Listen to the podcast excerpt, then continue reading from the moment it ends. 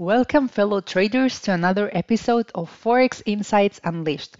I'm Steliana, your host and market analyst at VT Markets, and today we kick off our educational series, Mastering Forex Fundamentals, with episode 1 Understanding Currency Pairs.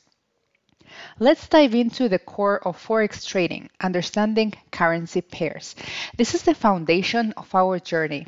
Every trade involves two currencies forming a pair. The first, the base currency, determines the trade's direction, while the second, the quote currency, reveals its value.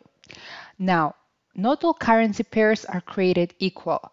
We categorize them into majors, minors, and exotics. Majors involve the world's strongest economies like the Euro USD or USD Japanese yen.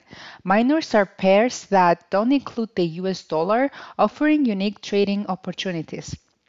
Exotics involve one major and one currency from a smaller economy, presenting higher risks and rewards.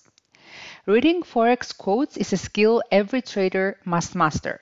The first currency in the pair is the base and its value is always 1. The quote currency's value tells you how much of it you need to exchange for one unit of the base.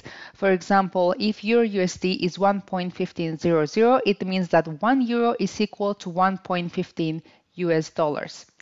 Understanding economic indicators is a crucial in Forex. Keep an eye on factors like interest rates, gross domestic product, and employment data. These indicators influence currency strength and market trends. Stay informed and you'll make more informed trading decisions.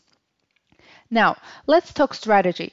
Choose pairs aligning with your trading style and risk tolerance. Major offers stability, minors provide diversity, and exotics bring volatility.